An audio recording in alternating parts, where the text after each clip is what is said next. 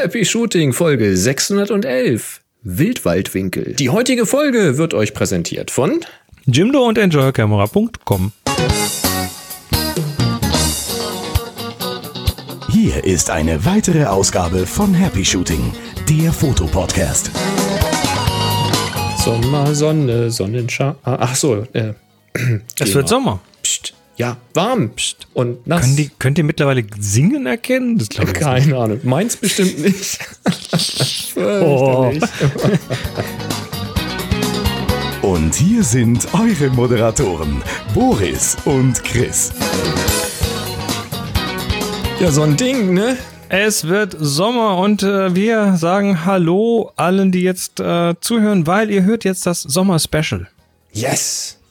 Das yes. Happy Shooting Special zum Thema Endlich. Sommer. Es passt ja auch in die Jahreszeit, nicht wahr? In die Jahreszeit zumindest. Ob es ins Wetter passt, können wir nicht genau sagen, weil diese Sendung, diese spezielle Sendung nehmen wir eine Woche vorher schon auf. Richtig, nämlich am Dienstag, den 28. Mai. Weil ich mal wieder unterwegs bin. Ja. Kirgisien. In Kirgisien. Ja. Das ist auch Sommer. Oder Kirgistan. Da ist wahrscheinlich auch irgendwie Sommer, ja. Ja, ist zumindest auf dieser Halbkugel. Sommer ist sowieso ganz verrückt, weil Sommer ist ja entweder am 1. Juni, nicht? Das ist dann der, wie sagt man, kalendarische. Und dann gibt es ja noch den richtigen Sommerbeginn, der dann am 21. oder 22. ist, also Sommersonnenwende. Also der 21. ist offiziell das Sommer. Offiziell, der, der kann aber schwanken über die Zeit. Das gibt, Tut er das? gibt auch Jahre, da ist es dann der 22. Also es ist halt der Tag, an dem die Sonne am höchsten steht. Also dieses Jahr beginnt der kalendarische Sommer am 21. Juni um 17.54 Uhr. So schaut es nämlich aus. So steht das hier im Internet und ja, was da drin euch steht, mal ist gleich ja, einen Termin dafür klar. Aber das recht, die Juni-Sonnenwende äh, hängt natürlich vom irgendwie so ein bisschen ab. Ja, es driftet ja immer ein bisschen, genau. Aber nicht viel. Naja, nu. so ist das. Alle, alle, alle Spezialisten dürfen jetzt uns erzählen, was wir recht haben oder nicht. mit Neumond zu tun, insofern ist das krisenfrei, Chris. Gar so, wir. Problem. Ja, ist wir, jedenfalls Sommer und da wollen wir ein bisschen drüber reden, ne? Richtig. Und wir sind wieder live. Äh, wie gesagt, wir nehmen ein bisschen früher auf, nämlich am 28. Mai 2019. Äh, das heißt, wer das jetzt live hört, darf natürlich auch live Fragen reinwerfen im Slack in den Kanal HS Fragen oder auf Twitter mit dem Hashtag HS Frage. Ja, so schaut's nämlich aus. Oh, die Musik läuft noch. Zack, so, weg damit. Ja, Yay. weil diese Spezialsendungen werden euch ja präsentiert von enjoyyourcamera.com. Korrekt. Das wollen wir ja nicht unerwähnt lassen. Und so haben wir ein paar Themen zusammengetragen. Also ein paar Dinge zum Thema Sommer, so muss man ja eigentlich eher sagen, zusammengetragen. Weil es ja. gerade so schön an der Zeit ist. Und ich fand das so spannend, weil heute am 28. Mai, also noch kurz vorm Sommerbeginn, wo wir das hier aufnehmen, also ich rede jetzt mal vom kalendarischen, hat es hier angefangen zu regnen. Und zwar ganz schön ordentlich, aber auch das gehört zum Sommer und auch da müssen wir natürlich drüber reden. Na Gott sei Dank, die Gärten freuen sich.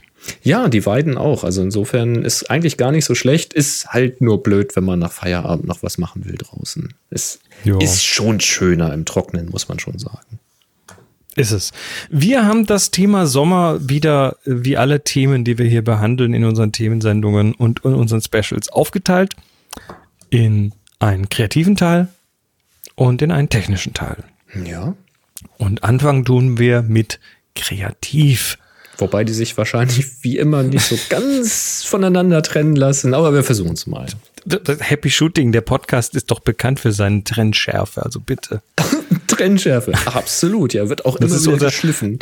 Das ist unser Untertitel, Trennschärfe Informationen über die Fotografie, also bitte. Ja, das äh, finde ich auch genau richtig so. Wir haben auch langsam ein Alter erreicht, ähm, wo man hier auch mal eine strikte Trennung der Themen herbeiführen sollte. Fangen wir also mit dem Kreativteil an. Du hast ja so schön reingeschrieben, Smartphone-Bilder als Postkarte verschicken. Ja, das ist erstmal so ein kleines Ding. So ein Reisetipp, ne? Überhaupt mal reisen. Sommer, Sommer ist Ferienzeit, ist Reisezeit. Jetzt ist die Sendung vorm Sommer, aber das ist ja sinnvoll, damit ihr euch quasi mit unserer Hilfe so ein bisschen auf den Sommer vorbereiten könnt. Ähm, und dazu gehört natürlich dann, wie gesagt, das Reisen. Und wenn man unterwegs ist, dann möchte man Bilder heimschicken. Und das ist so eine hübsche Geschichte.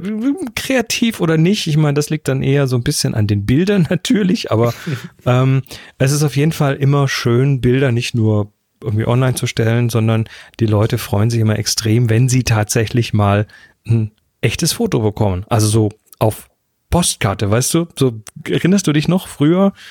Ich habe gerade heute eine Postkarte im Briefkasten gehabt von meinem Vater, der war nämlich in der Toskana. Ja, also ich verschicke immer von unterwegs Postkarten. Und das mache ich, weil es einfach, ja, weil, weil, weil es halt toll ankommt, weil die Leute es nicht mehr gewöhnt sind und sich dann besonders freuen. Ähm, da gibt's so ein paar Sachen, mit denen man das tun kann. Zum Beispiel Photocard ist eine App, die das tut. Oder Cewe macht auch diese Postcard-App, Ja, äh, mit denen man dann Gibt's für Android und iOS massenhaft, wenn man mal im App Store nach Postkarte äh, sucht. Da gibt's diverse. Muss ja mal reinschauen. Die unterscheiden sich in der Regel natürlich von den Möglichkeiten, wie man die Postkarte gestaltet, aber eben auch vom Preis her. Ähm, bei manchen wirft man ein bisschen Geld beim Kauf rein und hat dann irgendwie auch kostenlos ein paar Karten. Und dann, ja, schwankt das. In der Regel irgendwie knapp über einen Euro. Was meinst du mit gestalten? Da kommt ein Foto drauf und fertig. Oder machst du da dann noch irgendwie äh, einen, einen bunten Text in Comic Sans drauf mit schöne Grüße aus Oberammergau oder sowas? Comic Sans gibt's glaube ich, nicht auf dem iPhone, aber es gibt tatsächlich die Möglichkeit, äh, Text draufzusetzen bei manchen Apps oder mehrere Bilder Wow. zu kombinieren. So, Wow. ne? so kennst du diese Dinger, ne? Vier Bilder außen rum und in der Mitte ein rundes. Also Ich solche bin- Sachen kann man da Ich, machen. ich bin dagegen. Absolut dagegen. Hallo, Ein großes kommt Foto immer und fertig. gut an. Sowas kommt immer Nein. gut an. Spielt ruhig mal mit den Layouts. Lasst euch nicht einschränken. Habt Spaß an den Variationen, die euch die Hersteller so bieten. Das, äh, nee, ohne Scheiß, weil das Geniale ist ja, dass es dann eure eigenen Fotos sind. Ich meine, wie cool ist das denn, wenn man irgendwo vom Strand oder von der Sehenswürdigkeit ein eigenes Bild hat mit sich selbst da drauf und kann das als echte Postkarte verschicken? Ich finde sowas ganz cool. Hab Ich das auch schon ein paar Mal keine- gemacht. Ich verschicke keine Postkarten mit mir selber drauf. Nicht? Nee. Dann kannst du ja Nee. gleich eine kaufen. Na gut, haben wir das auch geklärt. Gut, was, aber was sollte denn generell, drauf sein auf dem Bild? Ja, generell würde ich mal sagen, wir, wir schauen uns jetzt mal das Thema so ein bisschen an. Ähm, fangen wir bei, bei Licht an. Das ist wahrscheinlich am einfachsten. Licht, Immer gut für Fotos. Licht kann ich empfehlen, macht die Bilder auch deutlich sichtbarer. Und im Sommer haben wir davon einfach mehr. Ne? Das Oh, ist ja. schon mal die eine Sache. Also wir, wir haben äh, Sonne und die Sonne, die lacht manchmal, meistens, oft hoffentlich, diesen Sommer wieder. Ja, heute halt. Und was nicht, macht die Sonne? Sommer. Was macht die Sonne? Sie macht hell, aber sie macht auch Schatten. Ja, vor allem Und da, wo, Schatten. wo mehr Licht ist, ist auch mehr Schatten. Also Mhm. die Schatten sind umso härter und äh, das ist einfach ein Thema, auf das man ein bisschen achten muss. Im Winter, im Herbst äh, ist es einfach ja eher normal, dass die Schatten eben nicht so hart sind, weil dann oft Wolken da sind, die das Licht weich machen. Mhm. Und das sieht man schon mal ganz einfach, wenn man so ein bisschen an sich runterschaut, also seinen eigenen Schatten mal betrachtet. Wenn der hart ist, dann kann das Licht schon schön sein, aber für Porträts wahrscheinlich zum Beispiel eher nicht so geeignet. Mhm. Ähm, da ist ein weicheres Licht besser. Und Ja. ähm, Hm? Einspruch. ah, bitte, stattgegeben, was wollen. Also ein harter Schatten kann sehr, sehr interessant für Porträts sein. In der Regel ist es nur blöd, wenn das Licht genau von oben kommt. Also wenn die Schatten irgendwie nahezu senkrecht nach Richtig. unten fallen, weil dann Richtig. sind halt die Augen in der Regel im Dunkeln. Auch das kann man natürlich ähm, wieder hinbiegen, indem man einfach die Position ändert. Habe ich zum Beispiel Ja, mal ja. gemacht mit einem Model. Ähm, da sind wir äh, in einem, sag schnell, in einer äh, Burgruine unterwegs gewesen und sind dann so einen Steintreppenaufgang entlang gegangen und weil das eben auch, das war so 13 Uhr oder sowas, äh, Sonne noch relativ weit oben natürlich um diese Zeit, ähm, da habe ich dann einfach mit der Position gearbeitet. Das heißt, von einer erhöhten Position etwas nach unten fotografiert, das Model etwas mehr nach oben schauen lassen, auch nicht direkt in die Sonne schauen lassen natürlich. Aber dann kannst du natürlich den Schatten auch ein bisschen lenken, wenn du mit deiner Position Okay, dann spielen kannst. formuliere ich nochmal um und sag, äh, harte Schatten sind dann problematisch, wenn jemand hinter der Kamera steht, der das nicht gewöhnt ist. Ja, Also unerfahrene Menschen hinter der Kamera, die äh, haben dann eher mit harten Schatten ja, eher so ein Ratespiel und da sind, da ist ein weiches Licht durchaus besser. Ähm, aber wenn man weiß, was man tut, hey, Aber wo kriegst du denn weiches Fall. Licht her, wenn die Sonne da so knallt? Man findet es schon irgendwo. Also wenn nicht gerade die Sonne im Zenit steht und äh, aber selbst dann ist weiches Licht zu finden und zwar indem man einfach in den, in den Schatten geht. Yay. Weil weiches Licht ist im Prinzip das gleiche wie Schatten, also diffuses Licht, Licht, was äh, über mehrere Ecken und äh, Wände und sonstige Reflektoren quasi reflektiert wurde. Ähm, das kann dann schon durchaus irgendwie hübscher sein. Und weißt du, was richtig hübsch ist?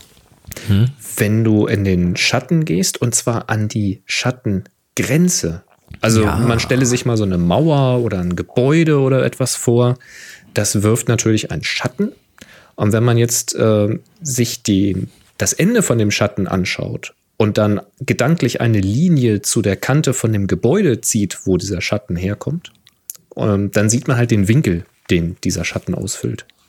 Und wenn man jetzt sein Model so in diesen Schatten stellt, dass man, wenn man aus diesem Schatten heraus fotografiert, äh, Quatsch, wenn man in den Schatten hinein fotografiert, also du stehst als Fotograf draußen in der Sonne, dein Model stellt sich an, die, an diese Schattengrenze und tritt gerade so weit in den Schatten hinein, dass das Model oder die Person selbst im Schatten steht und hinter sich dann diesen dunklen Hintergrund hat, aber so gerade eben noch ähm, über den Schatten hinweg von hinten dann äh, über die Haare und über die Schulter von der direkten Sonne getroffen wird. Kannst du da mal eine Skizze machen? Ja. Also einfach mit dem, mit dem Rücken in den Schatten laufen lassen, bis die Person untenrum im Schatten steht und oben noch ein Streiflicht von der Sonne von hinten kriegt. Dann hast du halt so einen wunderschönen Lichtsaum um die Person herum, die sich natürlich vor dem dunklen Hintergrund im Schatten schön abhebt. Da ist natürlich hilfreich, manuell zu belichten, weil die Kamera sonst vielleicht verwirrt ist von dem dunklen Hintergrund. Lieber manuell einstellen und äh, wunderschöne Porträts machen. Trotz wir haben das, wir haben das beim Klostergeister-Workshop bei dieser Available Light Runde gemacht. Da warst du nicht dabei. Mhm. Ähm, und zwar, weißt du, du erinnerst dich an den, an diesen Tor, das, diese Tordurchfahrt Richtung Park. Hm, ja, ne, vom klar. Kloster aus, da gibt es diese, dieses Tor. Und äh, solche Tordurchfahrten, die sind vom Licht her immer unglaublich ergiebig, weil die genau das machen. Zum einen hinten einen möglicherweise etwas dunkleren Hintergrund in diesem Tor, aber vorne diese Lichtkante, an der du dann durch leichtes Vor- und Zurückgehen quasi dein Model ausrichten kannst und äh, entsprechend Licht bekommst. Das funktioniert dann auf beiden Seiten von dem Tor. Auf dem einen ist es die Sonnenseite, auf dem anderen die Schattenseite und da Ja. kann man unglaublich toll mitspielen. Also da gibt's richtig viele Möglichkeiten. generell Tunnel und Brücken. Wunderbare Möglichkeit. Häufig ähm, bei Brücken oder Tunneln, also es sind ja auch, es gibt ja so Fahrradwege mit Tunneln oder Fußgänger, muss jetzt nicht mitten auf der vielbefahrenen Hauptverkehrsader sein. Ähm, da kann man halt schön äh, das Glück haben, dass von oben noch ein bisschen diffuser Schatten geworfen wird, weil so ein kleiner Überhang oben drüber ist, was weiß ich, von so einer Eisenbahnbrücke. Und äh, man ein schönes Nicht, und nicht in Eisenbahntunneln, bitte. Nee, oben drüber die Da Eisenbahn. kommen Züge. Oben drüber, also ich, hier bei uns zum Beispiel haben wir eine, eine Eisenbahnbrücke, also die Eisenbahn fährt oben drüber und unten drunter ist eine ganz, ganz wenig Ach, eine befahrene Brücke. Ich dachte jetzt ein. Eisenbahntunnel. Nee.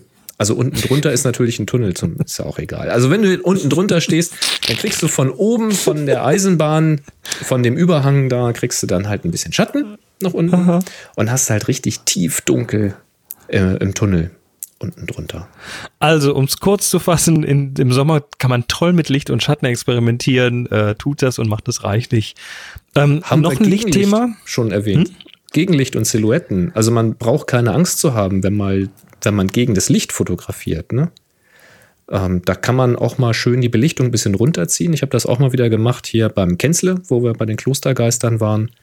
Habe also quasi in die relativ tief stehende Sonne äh, fotografiert, aber die Belichtung runtergezogen, sodass die vor, ähm, vorne stehenden Fotografen eigentlich nur durch ihre Lichtkante als Silhouette zu erkennen sind. Ich finde sowas immer ganz stimmungsvoll. Ähm, noch ein Lichtthema ist natürlich die, die Höhe des, des Sonnenstandes. Also der ändert sich ja über den Laufe des Tages und irgendwann geht die Sonne auf und dann geht sie hoch und irgendwann geht sie auch wieder unter und dann ist sie wieder weg. Und äh, wir, wir unterteilen ja diese, diese, ähm, ja, diesen Zeitraum, auch den Zeitraum vor dem Sonnenaufgang unterteilen wir ja in unterschiedliche fotografische Zeiten. Da gibt's dann eben die blaue Stunde, die ist vorm Sonnenaufgang oder direkt nach dem Sonnenaufgang. Was ist, wenn Ja, wenn, wenn, wenn der Himmel so in ein tiefes Blau abtaucht, im Vordergrund schon irgendwie Lichter angehen und so, also diese Übergangszeit quasi. Ähm, dann haben wir eben den Sonnenaufgang, also da, wo die Sonne tatsächlich über den Horizont kommt. Wobei da ist natürlich die Frage, wie hoch ist der Horizont da, wo du bist? Ne? Wenn du in den Bergen bist, dann passiert der einfach deutlich später. Mhm. Und dann haben wir so einen Zeitraum, je nach Breitengrad, eben äh, für die goldene Stunde. Ist nicht immer eine Stunde, kann aber auch mehrere Stunden sein, je nachdem, nachdem ob du dich jetzt nördlicher oder südlicher befindest. Und äh, in der Zeit ist das Licht einfach schön warm, die Sonne steht tief und da lassen sich ganz tolle Geschichten machen. Ähm, aber wie ist, gesagt, ne, Breitengrad ist. Für Landschaften. Also diese tiefstehende Sonne, sei es am frühen Morgen oder am späten Abend. Ähm, Chris, was du gerade gesagt hast, so kurz nach dem Aufgang der Sonne oder ja. vor dem Untergang der Sonne. Zum einen ist das Licht schön warm, also der blaue Anteil ist sehr gestreut, kaum noch da. Ähm, zum anderen durch diesen tiefen Sonnenstand hast du sehr, sehr lange Schatten. Und das bedeutet, dass so richtig feine Strukturen in der Landschaft rausgekitzelt werden. Die werden plötzlich sehr kontraststark. Und äh, für, für Naturfotos, so für Landschaften oder auch Porträts in der Natur, sei es jetzt von Mensch oder Tier, finde ich das immer wieder äh, atemberaubend, was man da machen kann. Mhm. Ähm, ja, wer, wer so ein bisschen reist, der kriegt es mit, dass je, je weiter man sich vom Äquator entfernt, desto länger dauern diese Zeiträume. Also mein Schlüsselerlebnis war da tatsächlich äh, Reykjavik in Island, wo ich irgendwie vor dem Sonnenuntergang noch schnell ein paar Bilder machen wollte und dann zwei Stunden später die Sonne immer noch da war. Das war tatsächlich, ich meine, man weiß es aus dem Geografieunterricht, aber wenn man es dann mal mitkriegt, ja, dann wundert man sich schon ein bisschen. Man und muss das, es erst erleben, um es zu verstehen. Ne? Genau, und das Gegenteil davon, das war äh, in Äthiopien, was halt irgendwie bei 11 Grad nördlich liegt. Das liegt also fast ja. am Äquator. Und du, du, gehst morgens raus und die Sonne geht so tatsächlich so um die sechs, um sechs Uhr ungefähr auf. Ja. Und sie macht so schawupp und da ist sie. und, dann, und dann hast du halt wirklich fünf Minuten diesen ja. Sonnenaufgang und nach zehn Minuten ist schon irgendwie das Licht Tageslicht, also nicht mehr dieses schöne Morgenlicht. Krass. Und abends das gleiche, gegen 18 Uhr, du machst es schawupp und ist die Sonne plötzlich weg. Und das geht so schnell, ähm, dass du da echt planen musst. Also kannst du nicht sagen, ja, oder irgendwie so da, so, nee, sondern der Sonnenaufgang ist dann und dann und nach fünf Minuten ja. ist die Chance rum für dieses schöne Licht und das haben wir mehrmals gehabt. Krass. Und äh, das ist, da ist dann auch die Jahreszeit nicht mehr so wichtig. Und die, die haben ja da in Äthiopien tatsächlich sogar ihre eigene Zeit. Die rechnen ja zwölf Stunden zweimal am Tag. Also von sechs, von null bis äh, äh, von, von null bis zwölf, zweimal am Tag. Okay ist halt so. Und es fängt morgens um sechs an. Also morgens um sechs ist 0 Uhr. Ach so, für den. Und abends äh, um sechs ist wieder 0 Uhr. Lo lokale äh, Zeitangabe quasi. Genau. Ja das war immer klasse, weil ich dachte immer, die haben ihre Uhren im Auto falsch gestellt. Also mir kam das, das in Gran Canaria hab. schon so vor, dass die Sonne schneller hoch und runter ging, äh, als ich es gewohnt war. Aber das muss doch nochmal ein ganz anderer Schnack sein. Der Gran Canaria liegt, wo liegt denn das? Ja, so weit südlich ist das nicht. Nee, wahrscheinlich nicht. Aber ja, ist tatsächlich vor, so. Vor Marokko irgendwie, glaube ich. Naja, und, und äh, wenn du dann so ganz weit oben im Norden unterwegs bist, dann hast du halt teilweise den ganzen Tag über Sonnenauf- und Sonnenuntergang. Das ist dann schön. Ja. Also, Sonnenauf- und Untergänge. Sonnenaufgänge können besonders deshalb auch schön sein, weil da ist wenig los draußen. Weil die äh. meisten stehen nämlich nicht so wahnsinnig früh auf. Im Sommer muss man da schon sehr früh aufstehen. Wir hatten jetzt im Mai hatten wir ja Klostergeister-Workshop und ich habe mir da mal den Spaß gemacht, mal die Sonnenauf- und Untergangszeiten rauszusuchen und da waren wir schon irgendwie bei 5 Uhr irgendwas für den Aufgang. Und das wird ja nur noch ein bisschen kürzer, also äh, ein bisschen früher. Das heißt, im Sommer muss man tatsächlich schon mal gut sein im Frühaufstehen, wenn man das mitbekommen will. Ich würde behaupten, der Großteil der, der ähnlichen Bilder ist dann wahrscheinlich am Sonnenuntergang gemacht. Und deshalb ist mit ein Grund, warum ich so gerne in der Arktis bin, weil da kriegt man das Licht eben auch zu anderen Zeiten. Aber muss man nicht so früh raus. Ja, das Ding ist halt, wenn du zum Beispiel dir mal Städte anguckst, wo an, ja, an, an Sehenswürdigkeiten oder an Stränden eigentlich immer sehr viel Trubel ist, viele Menschen rumlaufen. Das sind dann so Bilder, die man kennt. Da sind dann immer Leute.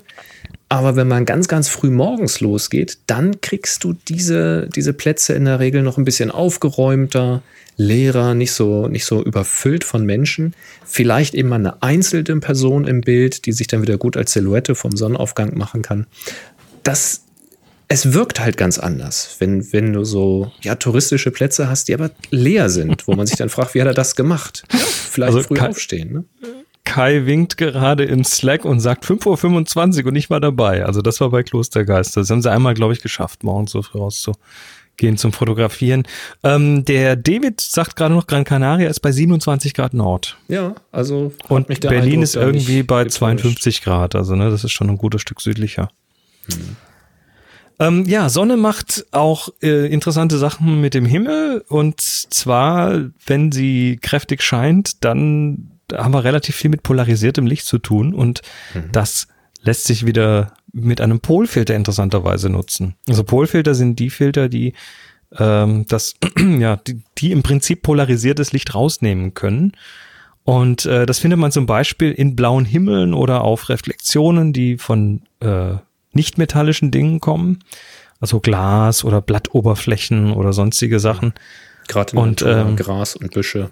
Genau, Grasbüsche, solche Sachen, die reflektieren relativ viel Himmel. Und wenn man da jetzt ein bisschen mehr Farbkontrast reinkriegen möchte, dann kann man zum Beispiel mit dem Polfilter diese Reflexion mindern. Und wenn man ja. im richtigen Winkel zur Sonne steht. Genau, das, das ist muss wichtig. Man dazu sagen, klappt nicht in jedem Winkel. Ähm, ist aber absolut nützlich. Also so ein Poolfilter ähm, im Sommer bei viel Sonne sollte man ruhig dabei haben, wenn man Naturfotos machen möchte, weil äh, ja, man eben diese blauen Reflexionen von den Blättern wegkriegt und sieht einfach sehr viel schöner, viel saftiger aus. Ja, natürlich kann man damit auch durch Wasseroberflächen durchfotografieren. Also Oder gibt genau einige nicht. Anwendungsmöglichkeiten. Wenn man diese schön glitzernde Oberfläche haben will, kannst du es sogar verstärken noch damit. Und ähm, die Winkelabhängigkeit, der ist auch rotationsabhängig und das Problem möglicherweise ist dann, äh, wenn man zu weitwinklig arbeitet. Es gibt schon Polfilter, die auch so groß sind, dass sie auf große, dicke Weitwinkel draufpassen, aber das Problem ist, dass die so einen großen Winkel abdecken, dass dann zum Beispiel im Himmel entsprechend hellere und dunklere Bereiche entstehen und das, ja, das sieht, dann aus. streifig und nicht mehr schön aus. Nee. Also Polfilter eher für die mittleren bis längeren Brennweiten. Das ist ja. wahrscheinlich am sinnvollsten. Oder eben, wenn nicht so viel Himmel drauf ist und man sagt, okay, ich will jetzt hier in Blickrichtung von den Büschen die Reflexion ein bisschen weg haben, dass es ein bisschen saftiger aussieht. Wenn das dann zum Rand wieder ein bisschen bläulicheren Touch kriegt auf den Blättern, das fällt nicht so stark auf ähm, wie der Verlauf im Himmel. Also da kann das ganz gut funktionieren. Habe ich schon mal gesagt, wie sehr ich mich freue, dass hier im Slack live mitdiskutiert wird, weil es sind gerade noch so zwei Sachen reingekommen. Das eine war von Kai nochmal, ähm, wegen der 5.25 Uhr Geschichte, sagt er mit Morgennebel. Ja. Das hat man nämlich bei Sonnenuntergang eher selten, das ist ja, richtig. richtig. Äh, und das andere ist der Jochen, der dann sagt, dass für manche Motive natürlich auch die Lichtrichtung entscheidend ist, nämlich ein Sonnenuntergang, der ist ja meistens im Westen. Ja, richtig. Wenn man das Motiv das, natürlich schon gesehen hat bei einem Spaziergang und möchte das ins rechte Licht setzen, sozusagen, mhm. ja, dann sollte man halt gucken, in welche Richtung man denn da blicken möchte. Mhm. Das habe ich übrigens dann auch äh, mitbekommen und zwar im, in Neuseeland. Da ähm, waren Moon und ich ja bei diesem Filmset, wo sie äh, wo die Hobbits wohnen, ne? Da, ja. wo die, wo so also heißt, heißt im dort Hobbiton, aber mhm. weiß jetzt nicht, wie die Stadt oder das Dorf da sonst heißt, da wo die ganzen runden Türen sind und so. Und das ist das Außenset, wo sie gedreht haben. Und da haben sie tatsächlich auch eine Szene gedreht, die irgendwo bei Sonnenuntergang stattfindet. Und die musste halt in eine gewisse Richtung stattfinden. Mhm. Und da aber der Sonnenuntergang eigentlich in einer anderen Richtung stattfindet, wo es nicht so schön ist, haben sie die halt früh morgens gedreht, bei Sonnenaufgang. Ja, hilft ja nichts, ne? Hilft ja nichts. Das merkt ja dann letztendlich da auch keiner. Nein, natürlich nicht. Ja, genau, Richtung. Ganz entscheidend. Nebel habe ich übrigens auch gehabt auf dem Heimweg. Da wurde gerade äh, die Autobahn neu asphaltiert und bei dem schwülen Wetter da draußen hat dann die frisch asphaltierte Oberfläche schön gequalmt. Mhm. Hätte auch schön ausgesehen, aber es gibt ja irgendwie keine Ausnahmeregelung für Fotografen, die Autobahn zu sperren. Asphalt. Sah geil aus. Ähm, wo wir gerade bei Filtern sind, was natürlich äh, auch mit Licht zu tun hat, äh, sind die ND-Filter, beziehungsweise die ND-Grad-Filter, die Verlaufsfilter. Wo wir wieder bei der Trennschärfe sind, ne? Kann man sehr kreativ nutzen, ist aber natürlich Technik, ne? Naja, man, man will, man will natürlich ähm, zum Beispiel den Dynamikumfang, den der Sensor abbilden kann, möglichst gut ausnutzen. Und wenn man es jetzt mit einer Landschaft zu tun hat, die, die, wo ein sehr starker Kontrast zwischen dem Boden, also dem Vordergrund und dem Himmel, dem Hintergrund herrscht, dann sind da zum Beispiel prädestiniert dafür die ND-Gradfilter, die Verlaufsfilter, Grauverlaufsfilter, die mit denen sich dann der Himmel abdunkeln lässt, aber der Vordergrund bleibt so, wie er ist und dadurch kommt der, kommt die ganze Szene besser zusammen. Man muss nicht auf irgendwelche Kunstgriffe wie zum Beispiel HDR ausweichen, sondern man kann in einem Bild einfach den Dynamikumfang der gesamten Szene schön abbilden. Mhm. Also sowas gehört für mich mittlerweile ins äh, Gepäck. Ich habe fast immer so ein kleines Filterset dabei mit einem normalen ND-Filter, falls ich mal irgendwie zu viel Licht habe und es einfach mit längeren Belichtungszeiten zum Beispiel mal irgendwie Wasser verwischen möchte oder einfach bei Tag sonst wie länger belichten möchte und dann eben so ein Verlaufsfilter, um den hellen Himmel etwas einzufangen. Das funktioniert ganz gut. Ja, ist hilfreich. Ist ein bisschen mehr Aufwand, ne? muss so ein Filterhalter dran flanschen und äh, Filter ausrichten. Also sowas funktioniert dann vom Stativ aus tatsächlich am besten. Aber im schlimmsten Fall, wenn es tatsächlich schnell gehen muss, dann halte ich so ein Filter auch einfach mal mit der Hand vors Objektiv. Das geht nämlich auch. Zumindest ja, mit dem Verlaufsfilter. Das mache ich auch zunehmend. Also vor allen Dingen bei kurzen Belichtungen. Bei Langzeit kannst du das natürlich vergessen. Ähm, aber wenn es jetzt wirklich um den einen Schuss geht, bei äh, normalen Belichtungszeiten, das einfach mal schnell davor halten geht besser. Das ist dann übrigens auch der Tipp, sich dann, aber da kommen wir zur Hardware dazu, die Filter lieber eine Nummer größer zu holen, dann kann man sie nämlich halten, ohne dass die Finger im Bild sind. ähm, aber weil immer wieder gesagt wird, ja, wozu ein Verlaufsfilter, das kann ich doch hinterher in, in einer RAW-Bearbeitung machen. Ist auch richtig, man kann da auch in der RAW-Bearbeitung einen virtuellen Filter dann drüber ziehen, den man dann eben so hinlegen kann, wie man ihn gerne hätte. Das funktioniert auch ganz gut. Der Tipp wäre dann, das Bild generell eher ein bisschen unterzubelichten, damit die Details in den Wolken nicht überbelichtet sind, weil da lässt sich dann irgendwann relativ schnell nichts mehr retten. Bei den Sensoren lässt sich aber heutzutage, zumindest bei den moderneren Sensoren, eher in den Schatten etwas wieder heller machen. Also dass man es genau umgekehrt virtuell macht, wie man es äh, fotografieren würde. Also den Filter dann von unten aufhellen, statt beim Fotografieren von oben abdunkeln. Wenn aber der Kontrastumfang zu stark ist, dann ist es durchaus hilfreich, so einen Filter bei sich zu haben, denn sonst hast du entweder heftiges Rauschen unten im Wald ne, oder auf der Weide. Äh, Rauschen äh, im Wald. Ja. hm, akustisch oder optisch, wer weiß. Wenn man ganz genau an den Monitor, na egal. Ähm, oder aber die Wolken sind ausgefressen so. Und das sieht dann wirklich richtig kacke aus. Also wenn so ein Himmel überbelichtet ist und dann nicht mehr zu retten ist, mh, hm, nicht schön. Also da aufpassen. Tja, ähm, noch was, was mit Filtern zu tun hat, ist das Thema Infrarot. Und das hat auch mit Sommer zu tun, weil im Sommer, wenn die Sonne scheint, dann ist auch viel Infrarotlicht unterwegs. Und die Kameras, die sperren das in der Regel aus. Die haben nämlich in diesem Filterpaket vom Sensor einfach so einen Infrarotblocker, ne, der dann im Prinzip den nicht mehr sichtbaren Bereich einfach rausnimmt. Da wird die Bildqualität besser.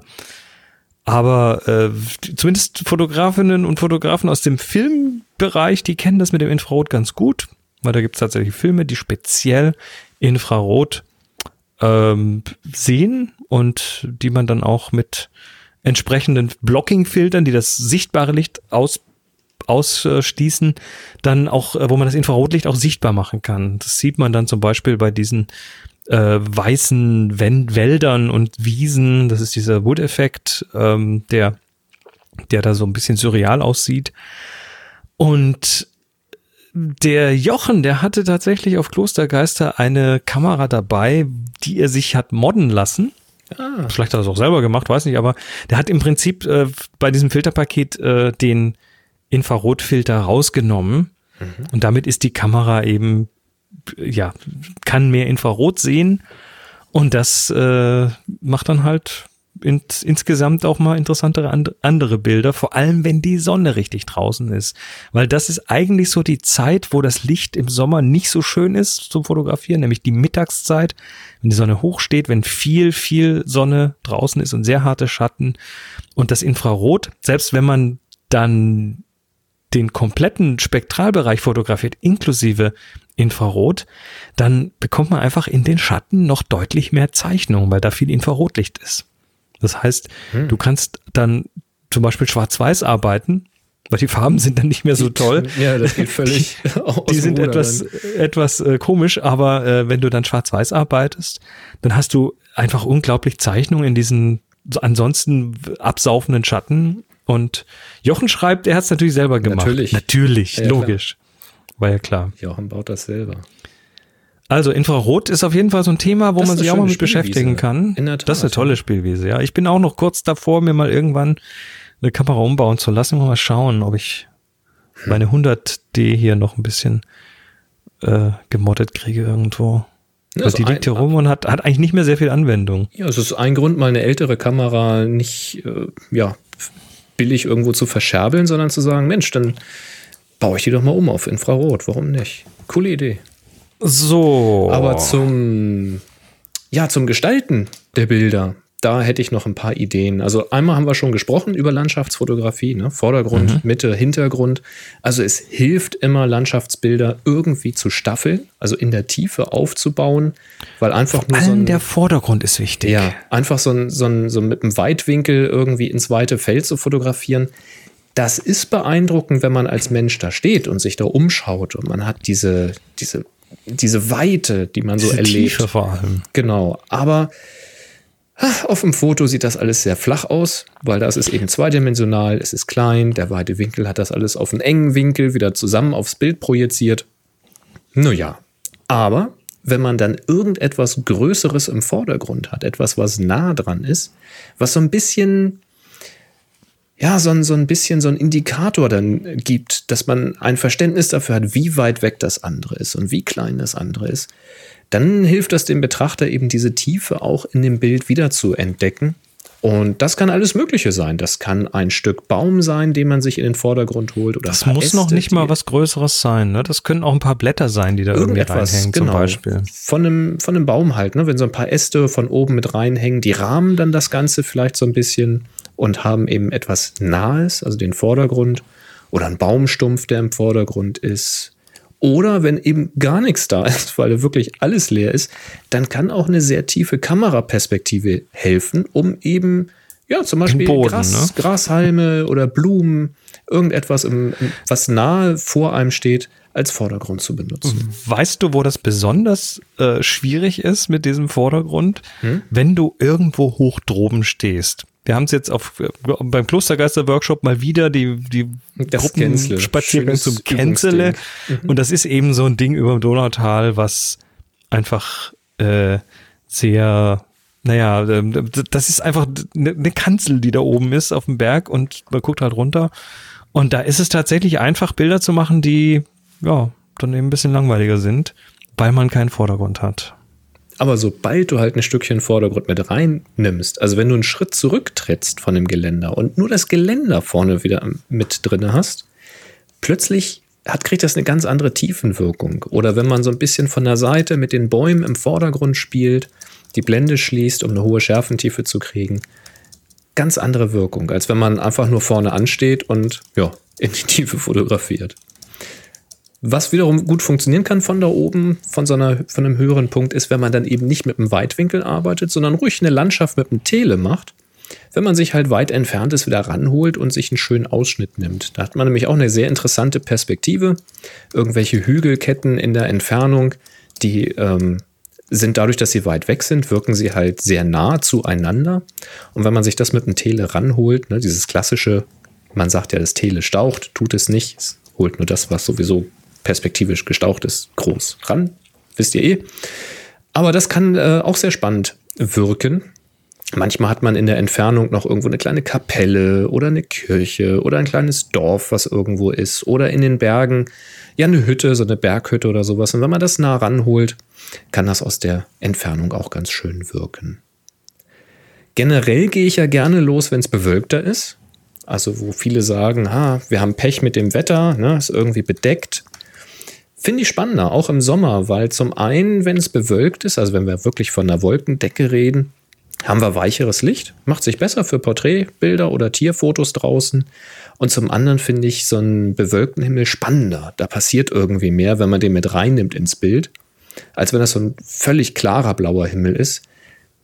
Auch so ein paar einzelne Wolken sind ganz spannend, die können dann wieder nerven beim Fotografieren, wenn sie mal vor der Sonne sind und mal weg. Aber grundsätzlich, wenn irgendwas passiert im Himmel, finde ich das irgendwie spannender. Und wenn ich jetzt wirklich einen glasklar blauen Himmel da habe, wo überhaupt kein Hauch einer Wolke oder eines Schleiers zu entdecken ist, dann nimmst du Photoshop und stempelst da Wolken rein, oder? Mache ich da einfach ein fertiges Wolkenbild rein. Gibt es übrigens auch Apps dafür, die das auf Knopfdruck machen. Auch ganz äh, ja, abgefahren. Ich weiß. Nee, was ich dann versuche, ist tatsächlich ähm, eher so Fotos zu machen, die so ein bisschen minimalistischer sind. Also dann versuche ich wirklich mit diesem leeren Raum, mit diesem Himmel zu spielen und nehme mir zum Beispiel mit dem Tele einen Ausschnitt aus, einer, aus den Baumwipfeln von einem Wald dass ich die, die Baumwipfel ganz unten an den Bildrand setze mit einem, als, als ganz tiefen Horizont, aber nicht den ganzen Baum, sondern wirklich nur die Baumkronen und dann ganz viel blauen Himmel, so ganz viel Raum. Oder zum Beispiel ein Rapsfeld hatte ich fotografiert, war übrigens auch eins der Bilder, die ich mit hatte. Unten ganz gelb das Rapsfeld, so also auch nur den oberen Teil von den von den Rapsblüten, eben das Gelb, relativ weit unten am Bildrand und dann ganz viel blauer Himmel nach oben drüber, so als Komplementärkontrast. Also man kann damit mit so ganz blauem Himmel eben minimalistisch arbeiten, das Bild mal ganz klar aufräumen. Entweder einfach, um es dann so für sich wirken zu lassen, um irgendein Detail, was unten in der Natur steht, freizustellen vor dem blauen Himmel. Oder eben, um ein Motiv zu haben, so für äh, Fotobücher als Titelbild weil dieser blaue Platz eignet sich ganz hervorragend, um da einen Titel draufzusetzen oder einen Text draufzusetzen. Oder als, ähm, äh, sag schnell, als, als Kapiteltrenner in dem Fotobuch, wenn man da ein bisschen Text drüber legt. Also das kann man dann ganz gut für sich nutzen. Tja, Himmel, kannst, kannst echt unglaublich viel mitspielen. Ja, was haben wir noch so zum Thema Gestaltung? Oh, Reise, also, Reisemotive. Also wenn man unterwegs ist, ähm, schaut sich irgendwelche Städte oder Landschaften oder so etwas an. Ähm, für, für sich selbst kann man ja eigentlich fotografieren, was man möchte, also was einem gefällt, das ist schon klar. Wenn man allerdings nach Hause kommt und möchte dann, ja, die Reise nochmal seinen Verwandten und den Freunden irgendwie präsentieren, zeigen, was man erlebt hat, dann ist es vielleicht hilfreich, wenn man irgendwelche bekannten Sehenswürdigkeiten nicht einfach auch fotografiert hat, so wie alle sie fotografieren. Ich meine, das kann man natürlich mal machen, so für sich. Aber wenn man mal neue Perspektiven sucht, wenn man sich Details heraussucht von diesen Dingen, vielleicht auch mal als Suchspiel für die Verwandten, dass man sagt, wo war das denn?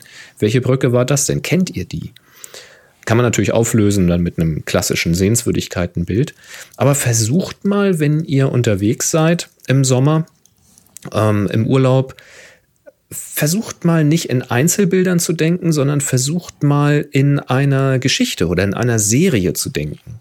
Ne, der, der, kleine Ansatz wäre dann eine Serie. Ihr steht an irgendeinem Punkt und überlegt, hm, wie kann ich denn jetzt hier drei oder vier Bilder machen, die thematisch zusammengehören, aber alle was anderes zeigen. Also ein anderes Detail, eine Übersicht oder den Weg dorthin ja, zu irgendeiner Sehenswürdigkeit. Und äh, der große Gedanke eben, das wirklich als, als Geschichte zu denken, also einen Tag zu dokumentieren und dann eben Eckpunkte ähm, ja, zu dokumentieren, zu fotografieren. Und dabei kann man dann auch wieder unterscheiden zwischen den eigentlichen Hauptmotiven, also dem, was man gesehen hat bei einem Ausflug, ne, die Landschaft, die, die Gebäude, die Menschen, die Tiere. Aber eben auch, wenn ihr jetzt wieder an ein Fotobuch zum Beispiel denkt oder an eine Diashow, auch diese sogenannte B-Roll, wie sie in den Videos immer genannt wird, so die Übergänge, die Lückenfüller. Ähm, um vielleicht von einem Thema zum anderen überzulenken, das können dann eben auch mal äh, so Motive sein wie ja, der leere Eisbecher, wo dann der Löffel noch drin steckt oder sowas mit äh, einem interessanten Hintergrund von als Fußgängerzone in der Unschärfe oder so etwas. Einfach so, da haben wir jetzt gegessen ähm, haben, ein paar, haben ein paar Kugeln Eis genascht, war lecker hier. Und dann zack, geht's weiter mit der nächsten Sehenswürdigkeit. Sowas zum Beispiel. Versucht man sowas zu denken. Ansonsten, ich habe noch so das Thema Kameragröße, weil im Sommer, da bist ja eher mal mit irgendwie ein paar weniger Klamotten unterwegs, keine Jacke an, wo irgendwie eine Kamera reinpassen würde, sondern eher so eine kurze Hose und so. Ähm, da wird das Thema der Kameragröße dann auch wieder interessant. Und wir haben ja immer mehr kleinere Kameras heute. Ne? Ich, sag, ich sag mal, die in den, in den eh schon in den Hosentaschen stecken, sind da ganz prädestiniert dafür natürlich die Smartphones. Also keine Angst davor, dann auch einfach mal mit dem Smartphone zu fotografieren. Da gibt es heute natürlich auch äh, entsprechende Apps, wo man sagt, okay, ich, ich will aber meine Einstellungen und Weißabgleich und so noch von Hand machen können. Auch dafür gibt es natürlich diverse Apps, die das machen, irgendwelche Procam-Geschichten und so weiter. Ähm, Haylight ist für mich auf iOS zumindest immer so ein ganz gutes Ding, was ich gern benutze. Halide geschrieben. Ähm, ja, das, das so als kleine, kleine Info, ne? Also habt Fall. keine Angst davor. Vor allem, wenn ihr ordentlich Licht habt, dann sind die auch tatsächlich richtig gut, diese Kameras. Äh, und ansonsten sollte man tatsächlich äh, mal sehr harte Kontraste haben, dann ist Schwarz-Weiß auch mal ganz interessant. Ja, Schwarz-Weiß geht ja immer. Weil dann die ganzen Formen und, und ähm, also die, dann wird das Bild eben auf die Kontraste reduziert und damit auf seine Formen. Ja. Und äh, je nach Motiv kann das echt gut sein, vor allem wenn sehr hartes Licht ist. Ja, also wenn es wirklich richtig knallt da draußen und man irgendwie sagt, was für ein Scheißlicht, klassisch Mittag, Mittagssonne, ja. Ähm, und man läuft irgendwie durch die City und ja, das eine ist überbelichtet, das andere ist unterbelichtet. Dann nehme ich tatsächlich lieber gerne schwarz-weiß, belichte so, dass man in den Lichtern auch was sieht und lass die Tiefen richtig schön absaufen ja, und da kann man auch schön so mit dem negativen Raum spielen. Also man kann mal gucken, ob man vielleicht in den, in den Schatten und in den äh, Häuserwänden, die dann komplett im Dunkeln liegen, ob die nicht vielleicht eine Form ergeben, wie eine Pfeilspitze, ein, ein geöffnetes V oder auch eine Klammer, in die man dann eben die Szene setzen kann, die man da sieht. Wenn eben zum Beispiel ein, was weiß ich, so ein Yellow Cap da gerade über die Kreuzung fährt in New York oder wenn irgendwie ein Verkäufer da mit seinem Wagen die Straße entlang schlendert und so weiter und so fort. Also ruhig mal so im negativen Raum denken und ruhig mal die Schatten richtig ins Schwarz absaufen lassen. Genau. Sehr schön. Ich glaube, das war eine Menge Input. das lassen wir erstmal, lassen wir erstmal wirken und einsinken und kommen jetzt zu was ganz anderem. Happy Shooting, der Fotopodcast. Werbung. Und wir werden unterstützt von Enjoy Your Camera wie immer. Und 5% gibt es auf jede Bestellung mit dem Gutschein Happy Shooting 2019. Und die Sendung ist natürlich ganz besonders, weil die Themensendungen, in diesem Fall die, das Sommer-Special, ganz besonders unterstützt wird. In diesem Fall hat sich Enjoy Camera mal äh, tief in die Regale gebeugt und hat mal äh, so ein paar sommertaugliche Gadgets rausgeholt. Äh, das eine ist zum Beispiel die neue Cozy Speed Campslinger Outdoor Mark II. Das ist äh, ah. die, die neue Version von dieser äh, Hüfttasche und ja. Die ist äh, neu reingekommen und auch in einer neuen Farbe, nämlich schwarz. Und die hat noch eine zusätzliche Deckelkappe Klappe mit Reißverschluss, sehr griffige äh, Reißverschlüsse, Zipper und dazu passen natürlich jetzt auch die neuen Cozy Speed Wallets. Die haben nämlich diese kleinen, na, eigentlich für Speicherkarten, aber nicht nur, weil die auch so groß sind, dass zum Beispiel Kreditkarten und so weiter reinpassen. Und die haben einen RFID-Schutz. Das heißt, wenn man so Karten mit Kaffeefilterchen drauf hat, dann äh, wird das von außen nicht zugänglich. Dann gibt's passend zum Sommer die Actionkameras, nämlich von GoPro, die jetzt auch bei Enjoy Kamera sind.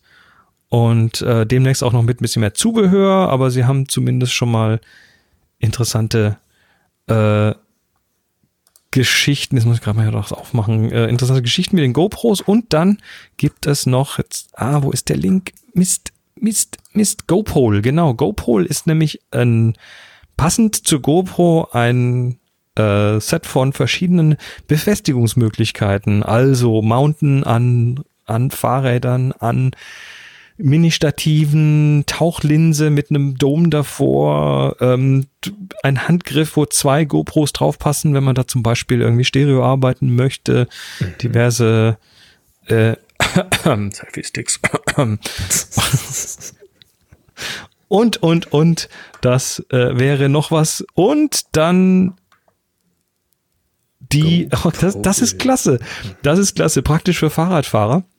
Es gibt jetzt für die Berlebach-Stative Fahrradstativtaschen in zwei Größen. Also wer ein schweres Berlebach hat und trotzdem mit Fahrrad unterwegs ist, hey, da gibt es jetzt eine schöne Stativtaschen, die aus so einem schönen. Canvas sind, finde ich nicht schlecht.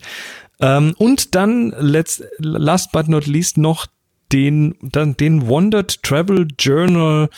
Ähm, das ist ein, ja, ein Journal für die Reiseplanung, aber auch für Analogfotografen, die sich vielleicht Notizen machen möchten, welchen Film, welche Brennweite, welche, äh, welche Blende und so weiter sie verwendet haben. Also die Also ein schönes Berlebach Stativtasche, Notizbuch. die geht natürlich auch für andere längliche Dinge, sehe ich gerade. Ne? Die gibt es nämlich in 50 Zentimeter und in 75 Zentimeter. Richtig. Das ist natürlich durchaus auch für Lichtstative und so Zeug interessant. Ne? Eine Fahrradstativtasche. Naja, auf jeden Fall werden wir unterstützt von Enjoy Camera und das kriegt ihr alles bei denen im Shop. Und wenn ihr ein bisschen sparen wollt, dann gibt's 5% auf jede Bestellung mit dem Gutschein Happy Shooting 2019. Und wir sagen herzlichen Dank für die Unterstützung. Tja, Dankeschön. So, ich habe einen Linktipp. Einen Linktipp äh, zu einem Artikel und zwar ähm, ist das ein Artikel von Andrea Diener. Die war bei uns schon mal in Folge 555 im Gespräch mit mir. Äh, sie äh, in, in einem Interview zum Thema Streetfotografie. Ähm, man erinnere sich vielleicht damals an ihre Leica-Geschichte mit Canon und so. Ähm, da, die ist, die, die, Quatsch, die podcastet auch mit dem Holger Klein zusammen und äh, schreibt unter anderem auch für Collateral Eyes und da hat sie einen Artikel über das Thema Frauen in der Fotografie, beziehungsweise dass in der Fotografie doch, dass es eher ein Männerverein ist. Ne? Das ist ein Männerhaufen. Äh, Frauen tauchen in der Fotografie meistens als Models auf. Hm? Das äh, sieht man zum Beispiel, wenn man sich mal so Wikipedia-Liste der Street-Fotografen anschaut. Da kommen auf 197 Einträge, also das ist die englischsprachige Liste, kommen auf 197 Einträge 24 Frauen. Also äh, dann gibt's so ein paar Ecken, die tatsächlich, äh, wo Frauen tatsächlich auch wirklich stattfinden. Und das sind dann aber so Themen wie Hochzeiten oder Kinderfotografieren. Äh, es gab 2015 mal einen Versuch, ein Fotomagazin speziell für Frauen rauszubringen hier in Deutschland. Ich mit dem Titel mich, ja. Camera Woman, das äh, dann relativ wenig technisch war, aber dann in, also was, was ich erstmal okay finde, aber inhaltlich dann hauptsächlich so das Thema, die Themen Haustiere, Essen, Fashion und Promis hatte. Was, Auch ein bisschen merkwürdig. Ne? was, ja, das gibt's glaube ich auch nicht mehr Nee. aus guten Gründen. Ähm, Ist das von Männern ausgedacht gewesen? Ich vermute mal, ich kann mir das nicht anders vorstellen. So merkwürdig. Es ist auf jeden Fall äh, Griff ins Klo. Ähm, es gibt ein paar Hinweise, dass sich das langsam ändert. Zum Beispiel äh, Querfeldein hat eine Herausgeberin, die Katja Chemnitz, wo sie dann mal auf einen Artikel verlinkt. Ähm, auch sehr zu empfehlen, der Twitter-Account Women Photograph. Äh, das verlinken wir mal in den Show Notes. Äh, da werden einfach Frauen nicht nur gefeatured, sondern auch Frauenthemen in der Fotografie äh, ja, beleuchtet und verlinkt. Ja, und wir, ich meine, wir beide helfen ja nicht wirklich weiter. Wir sind ja auch zwei Dudes. Ne? Ja, das kann ich nicht mehr ändern. Nee, das, äh, wieso kannst du das nicht ändern? Es ist nie zu spät. Nee, ähm, wir versuchen das auf, also ich, ich mit dem Adrian Stock zusammen versuchen das zum Beispiel auf The Future Photography gerade zu ändern, weil da wir gerade ein Casting laufen. Ich wollte gerade sagen, ihr habt ein Casting, ihr sucht noch jemanden. Ne? Wir sind noch auf der Suche. Äh, das ist allerdings, wenn die Sendung jetzt hier rauskommt, wahrscheinlich durch, äh, weil wir natürlich tatsächlich auch ein bisschen diversifizieren wollen, weil das einfach sinnvoll ist. Vielleicht machen wir das ja auch mal irgendwann. Schauen wir mal. Aber es ist tatsächlich so, ja, interessantes Thema und der Artikel von der Andrea Diener, äh, den finde ich klasse, weil er tatsächlich nochmal so an so ein paar Ecken zieht und rüttelt, die man so vielleicht implizit weiß, aber sich das doch nicht wirklich bewusst macht, Hm. wie sehr das Thema Männer belegt ist. Also, lest das durch. Link ist in den Show Notes. Gut, gut. Kommen wir nochmal zum Thema Sommer. Kommen wir mal zur Technik. Sommertechnik. ja, da gucken wir mal. Also, Was braucht man denn so? Wenn man im Sommer losgeht und fotografieren geht, kann ich aus eigener Erfahrung sagen, Sonnencreme. So Das hilft. bescheuert das jetzt klingt, aber so wichtig ist das. Also die Sonne hast du dich etwa schon mal verbrannt? Oh ja. Und das passiert schneller, als man glaubt. Ähm, ja, weil die Sonne hat auch Power, also UV-Strahlung, wenn sie nicht direkt knallt. Also man glaubt, man ist im Schatten oder man ist unter Bäumen und dann hat man trotzdem irgendwie einen roten Rücken. Ja, UV kommt, kommt halt auch teilweise durch Wolkendecken und so durch. Ne? Ja, ja, also sollte man nicht unterschätzen, Sonnencreme einfach dabei haben, ähm, eine Tube irgendwo an die Seitentasche mit in die Fototasche werfen. Wir hatten ja vorhin hier die Ausrüstung, Cozy Speed und sowas. Einfach eine kleine Tube äh, Sonnencreme mit dazu, Sonnenschutzfaktor 30 aufwärts und los geht's. Äh, ganz wichtig. Und bei mir, ne, mit meiner nicht mehr so wirklich vorhandenen Frisur, ähm, Sonnenschirm, ein Hut. Ich habe in der Regel immer einen Hut auf oder ein Cappy, je nachdem, was gerade passender ist. Äh, sehr wichtig, weil ja, es sind noch zu viele Haare da, um da Sonnencreme drüber zu schmieren. Aber dann wenigstens ein Hut. Oh, da kann man was machen, Boris. Ja, da gibt es da Geräte, so die das- Rasierer, nicht wahr? Die, die das, die das So dann weit- einfach fixen irgendwie. Soweit bin ich noch nicht. Wir werden sehen, was die Zukunft bringt. Nee, aber einen Hut kann man nehmen und äh, bei Hüte kann ich sagen, da gibt's eben auch welche, die eben UV-Schutz bieten. Da kann man sich mal umschauen, bei Cappies auch. Wichtig. Auf jeden Fall Schatten, auch wegen der Hitze. Also nicht nur wegen Sonnenbrand, sondern eben auch so wegen Hitzschlag oder sowas. Gerade wenn man längere Spaziergänge macht und ist viel in der Sonne unterwegs, dann hilft Na, das vor allem- eben. Äh, Vor allem beim Reisen, ne? Du bist irgendwo in der Gegend, wo du vielleicht das Wetter nicht kennst oder das Klima nicht im Griff hast. Also, äh, als wir in, in Neuseeland waren, da, da wo das Ozonloch besonders groß ist, ähm, da hatten wir halt teilweise einen UV-Index von 12 oder mehr. Hier in unseren Breiten geht der mal selten über 5 hinaus. Und ich, ich wurde mit dem Konzept UV-Index erst vertraut, als ich dort war. Ja, also das so da richtig- echtes Thema ist. Ne? Und das ist ein echtes Thema. Und die haben tatsächlich, also wenn du als Tourist bist, dann äh, wird dir das spätestens dann klar, wenn du irgendwie merkst, dass in jeder Kneipe und in jedem Restaurant an der Kasse irgendwie noch eine Flasche Sonnenschutzmittel steht. Für die Wahrscheinlich Gäste. so ein 50er oder sowas dann. ne? Unter 50 ist da nichts zu machen. Und also da ist es tatsächlich so, in Äthiopien hatten wir die Situation tatsächlich vor Hitze, ähm, dass das Moni da Probleme bekommen hat, äh, dass wir da mal irgendwo kurz wo ranfahren mussten, beziehungsweise in eine irgendwie so eine Art Kneipe zu gehen und die hatten Gott sei Dank mitten in der Wüste, aber Gott sei Dank hatten die eine Kühltruhe oder einen Kühlschrank und hatten da tatsächlich kaltes Wasser drin, Ja, was nicht richtig. immer selbstverständlich ist dort und dann ging's auch wieder. Also das war dann wirklich nur ganz kurz, aber das war so so ein kurze, kurzer Schreckmoment. Ja. Also Ja, das, Hitze das- kann schon ganz gut was anrichten. Und das kann dir eben hier genauso passieren, wenn man einfach unbedarft losgeht. Wir hatten letzte Folge ja dieses Beispiel ne, mit Kind. Kind schläft schön im Wagen und dann geht man noch ein bisschen weiter, geht noch hier lang, geht noch dort lang. Und wenn du sowas halt im Sommer draußen machst und bist nicht vorbereitet, äh, ja, zumindest auch zumindest Wasser sollte man dabei haben. Ja. Was macht die Hitze denn mit der Fotoausrüstung? Ja, Schmilzt dir da die Streulichtblende? Auf. Ist mir noch nicht passiert. Also so Kameras sind ja sind ja schwarz in der Regel, also die meisten zumindest. Ähm, ich muss aber auch sagen, mich, mich, mich hat die Hitze, also die Hitze hat meiner Kameraausrüstung bisher eigentlich noch nie geschadet. nee. Ganz im Gegenteil, die Batterien können besser, wenn es ein bisschen wärmer ist. Ja, ich habe allerdings auch vermieden, sie irgendwie offen im Auto liegen zu lassen, wenn die Sonne da drauf ballert. Ähm, da hast du ja im, im Innenraum dann doch schon mal irgendwie über 60 Grad. Das weiß ich jetzt nicht, wie gut das der Ausrüstung so tut, aber Probleme sind mir da jetzt auch noch keine bekannt. Na gut. Ähm, ansonsten Technik, ja, hatten wir im, im Kreativteil schon mal das Thema Filter, Polfilter, ND, ND Grad. Ähm, Streulichtblenden, Ja. zentrales Thema und zwar nicht nur im Sommer, aber da besonders, weil es um einen rum halt doch noch mal heller ist. Und die Streulichtblende heißt deshalb Streulichtblende, weil das Licht, das von der Seite kommt, also nicht das Licht, was vorne ist, weil da, Das- da Das wäre dann die Das wäre das Gegenlicht, ne?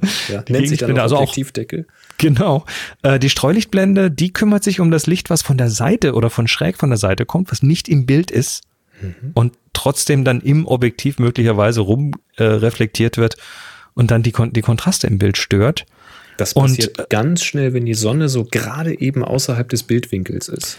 Aber nicht nur mit der Sonne. Das ist das Interessante, weil das Licht da draußen, ich meine, wenn die Sonne da knapp außerhalb des Bildes steht, dann hat man diese Lensflares, die dann äh, so J.J. Abrams-artige Lensflares und das ist ganz toll. Kann schön aussehen, ja. kann schön aussehen, aber auch das Licht, was nicht direkt ist, also indirektes Licht, eine weiße Wand oder sowas, Ja. auch deren Licht streut rein und auch deren Licht macht was. Das heißt, diese Streulichtblenden, ich, ich habe das jetzt wieder mehrfach gesehen, äh, steckt die nicht falsch rum drauf. Ne? Manche Leute, man kauft das Objektiv und die Streulichtblende ist irgendwie 180 Grad gedreht, nach innen weisend.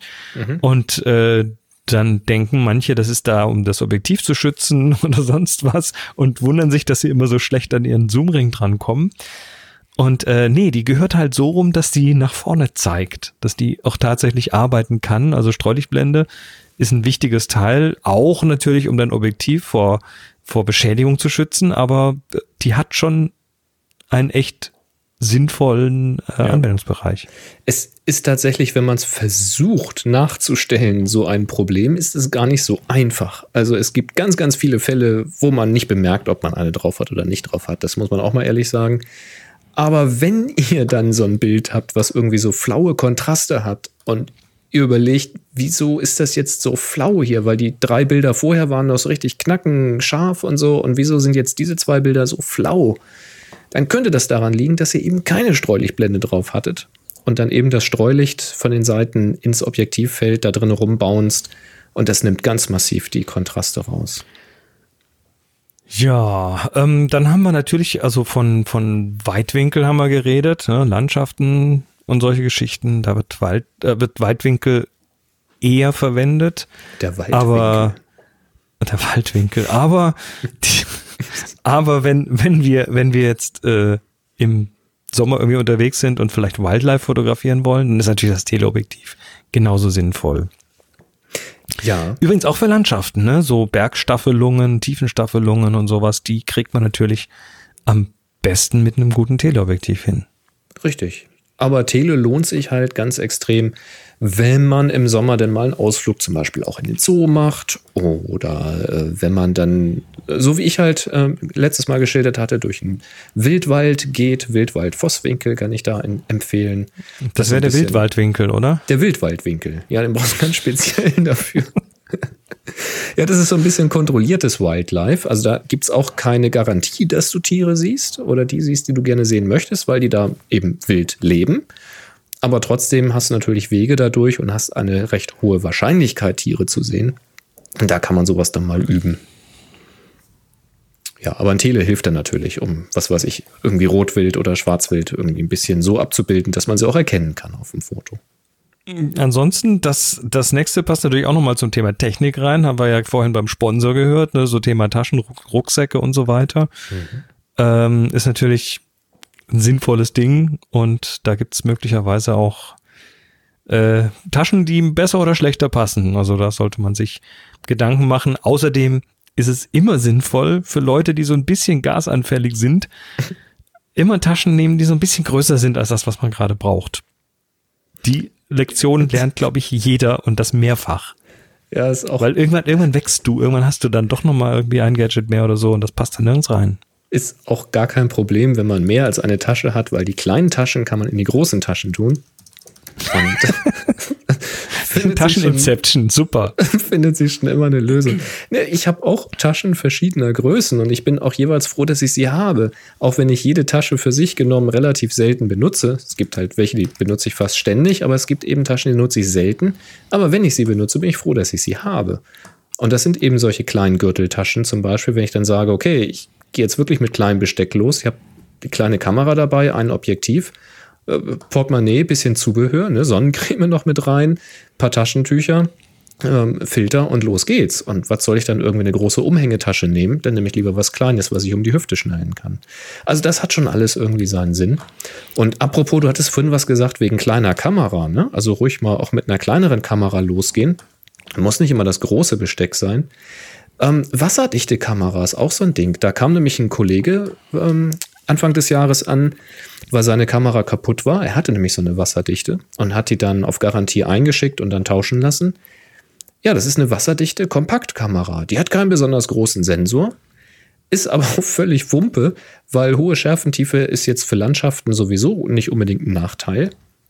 Und er benutzt sie eben auch, um im Wasser zu fotografieren. Und dadurch, dass sie kompakt und wasserdicht ist und kein spezielles Gehäuse braucht, kannst du damit wirklich in die Wellen gehen. Das heißt, du kannst dann in die Welle oder aus der Welle heraus fotografieren oder an Seen irgendwie so halb Oberwasser, halb Unterwasser fotografieren, irgendwelche Fische in den Vordergrund holen.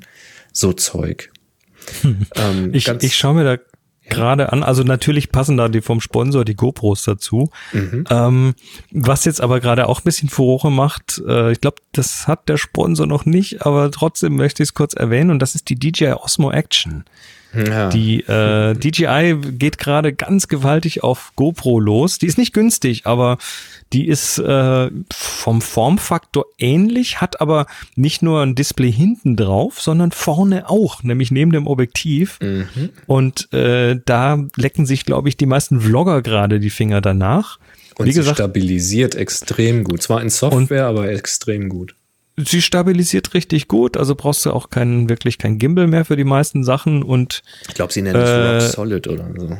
Ja, ja, und wenn man sich dann eben selber filmen will, dann hat die den richtigen Weitwinkel und äh, schießt das alles noch in 4K irgendwie und ja, also es ist, es ist interessant, was da gerade so abgeht. Also der Markt ist, glaube ich, noch lange nicht zu Ende und man kriegt mit solchen Kameras halt Perspektiven hin, äh, die man so normal nicht hinbekommen könnte. Sei das jetzt, indem man sie an irgendeiner äh, an irgendeinem Surfbrett festmacht oder sonst wie in, in kleine Ecken reinkriegt, in denen man normalerweise keine Kamera reinkriegt. Also um das, um das Kreative so ein bisschen zu fördern, sind die nicht schlecht. Wie gesagt, günstig sind sie noch nicht, aber äh, das ist äh, auf jeden Fall so interessant, was da gerade geht. DJI haut gerade haut gerade GoPro eins rein, äh, nachdem GoPro ja versucht hat, DJI irgendwie die Drohnen nachzubauen. Nee, Moment, das fing, das fing ja an damit, dass DJI immer GoPros verbaut hat ursprünglich an den Koptern. Und dann hat irgendwann DJI gesagt, jetzt machen wir Kameras. Dann hat GoPro gesagt, da machen wir jetzt Drohnen, sind dabei aber gescheitert. Das hat nicht so gut geklappt, ja. Das hat nicht so gut geklappt. Und dann kommt jetzt wieder DJI und sagt, na, pff, dann machen wir jetzt nochmal eine richtige Kamera. Nämlich so, also ein Stück weit natürlich auch ein ein äh, zumindest optisch gesehen ein etwas ein Klon von den GoPros, aber also ein GoPro Action Klon ist zumindest ja, ist der Formfaktor, ne? Das, ja. naja. Hm. Nun ja. Gut. Ähm, wo wir gerade bei Technik sind, noch ganz kurz zum Thema Reisen, äh, Reisen und Daten. Ja. Wer unterwegs ist äh, und fotografiert und Wert auf seine Fotos legt, der möchte die ja in irgendeiner Form auch vielleicht wegsichern. Also dafür äh, gibt es verschiedene Ansätze. Externe Image-Tanks gibt es immer noch tatsächlich. Ja. Ähm, die Möglichkeit natürlich beim Importieren in sowas wie Lightroom gleich eine Kopie auf eine andere Platte, zum Beispiel eine externe SSD anlegen zu lassen. Mhm. Ähm, für mich mittlerweile, weil die Speicherkarten einfach nicht mehr so viel kosten, äh, lasse ich dann immer die Bilder auf den Speicherkarten. Das heißt, wenn die Speicherkarte voll ist, dann wird die weggepackt, wird eine neue genommen. Zumindest bis ich dann irgendwann zu Hause bin und die Bilder gesichert habe. Also ja. ich verwende die unterwegs wie Film und wenn ich dann eine volle Speicherkarte habe, dann wird die bis zum Backup zu Hause nicht wieder verwendet. Hab dann aber noch eine Kopie davon auf dem Rechner beziehungsweise auf einer externen SSD. Das ist so meine äh, meine Geschichte, dass ich zumindest zwei Kopien von den Bildern habe und die auch an unterschiedlichen Plätzen mitnehme. Also die Speicherkarten, die sind dann in einem Etui in der Tasche.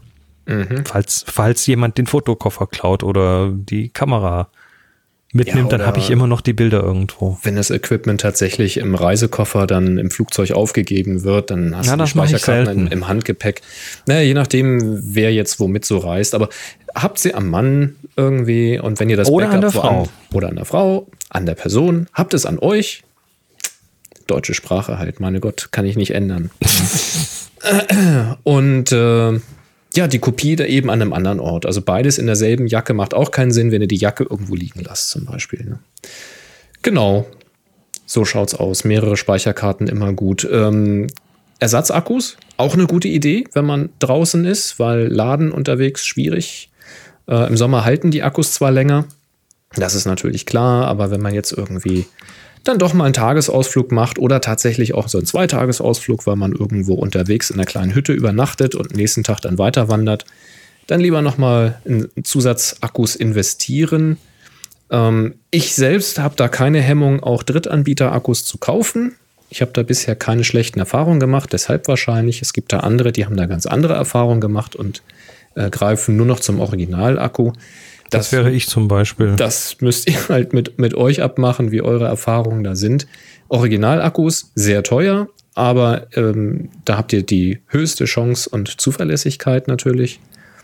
Also ich merke es besonders, wenn ich, wenn ich in, zu, in arktischen Gebieten unterwegs bin, wenn es richtig kalt wird. In Extremfällen dann. dann sind die, also bei, ich kann es vom Canon LP E6 und E6N sprechen, äh, besser als jeder Drittakku, aber auch teurer. Ja. Ja, müsst, müsst ihr sehen. Ähm, und was mir noch eingefallen ist, ein kleines Stativ. Was Kleines, was Leichtes. Das muss nicht besonders hoch ausziehen. Äh, je weniger man auszieht, desto stabiler ist es, auch wenn es sehr leicht ist. Aber gerade wenn man dann doch mal eine Langzeitaufnahme machen will, ne, das Wasser ein bisschen weicher kriegen will oder äh, die Wolken zu Schlieren formen möchte mit einem ND-Filter, einfach mal einen kleinen, an ein kleines Stativ denken, was man so mit in seine Tasche stecken kann oder in den Köcher auf den Rücken. So Zeug Ja. halt. Ich glaube, das lassen wir jetzt mal dabei. Ja. Sommer und Technik, äh, geht raus, macht Fotos, egal womit. Und wenn ihr ein bisschen mehr Technik braucht, dann habt ihr jetzt hier vielleicht noch was mitbekommen. Das meiste von dem, was wir erzählt haben, könnt ihr auch mit eurem Smartphone machen. Richtig. Ja, ist so. Und dann hast du Fotos mit dem Smartphone gemacht und was tust du da mit denen? Happy Shooting, der Fotopodcast. Werbung. Tja, dann zeigst du die Bilder, wie das nämlich zum Beispiel der Benjamin gemacht hat mit seiner Jimdo-Seite. Und Jimdo unterstützt auch diesen Podcast wieder, was wir ganz, ganz toll finden. Ähm, ihr wisst das, ne? Ihr könnt auf happyshooting.de slash Jimdo schauen, legt euch mal kostenlos einen Account an und spielt mal ein bisschen rum. Zum Beispiel mit dem neuen Dolphin, paar Fragen beantworten, fertig ist das Gerüst. Einfach zusammenklicken, wie ihr das braucht, Farbschema aus euren eigenen Bildern erstellen lassen. Ziemlich pfiffig, kann man mal kostenlos mit rumspielen, bleibt auch kostenlos, wenn ihr das wollt. Ihr könnt eine eigene Domain erwerben ähm, und da reinklicken. Auch ein Shopsystem, was nach deutschem Recht funktioniert. Und so weiter und so fort. Da könnt ihr dann 15 Euro sparen, wenn ihr den Code Belichtigung benutzt. Tja, und der Benjamin hat es mal mit der kostenlosen Seite bei Dolphin versucht und schreibt, ich höre euch jetzt ungefähr seit einem Jahr und bin schwer begeistert und Fan von eurem Podcast. Durch euch habe ich meine Kamera, eine Canon 450D, wieder aus dem Schrank geholt und versuche diese nun einzusetzen. Ich spiele auch mit dem Gedanken, die analoge Kamera meines Opas, eine Exa 1C, wieder einzusetzen, möchte mich allerdings erstmal mit der digitalen austoben. Für meine ersten Ergebnisse habe ich mir auch eine kleine Homepage mit Jimdo im Dolphin zusammengeklickt, nämlich edgar-katar.jimdosite.com. Kater. Kater. Edgar Carter. Carter. Edgar Carter. Carter. Frag mich nicht, warum die so heißt. Das Carter wird sich auf find der ich- Seite wahrscheinlich geben. Finde ich edler. Ähm, ich bin natürlich sehr interessiert daran, mehr zu lernen und auszuprobieren. Dabei hattet ihr die Bigger Picture Cards empfohlen. Leider sind diese in der Standardversion ausverkauft. Auch eine Recherche im Internet ergab keine andere Bezugsquelle etc. Also wenn die Community noch eine Idee hat, wo er noch eine Bigger Picture Card herkriegt, freut er sich auch. Alternativen übrigens kann ich sagen, gibt es bei unserem anderen Sponsor. Aber darum soll es ja jetzt hier nicht gehen. Hier geht es jetzt mal um Jimdo und um deine Seite.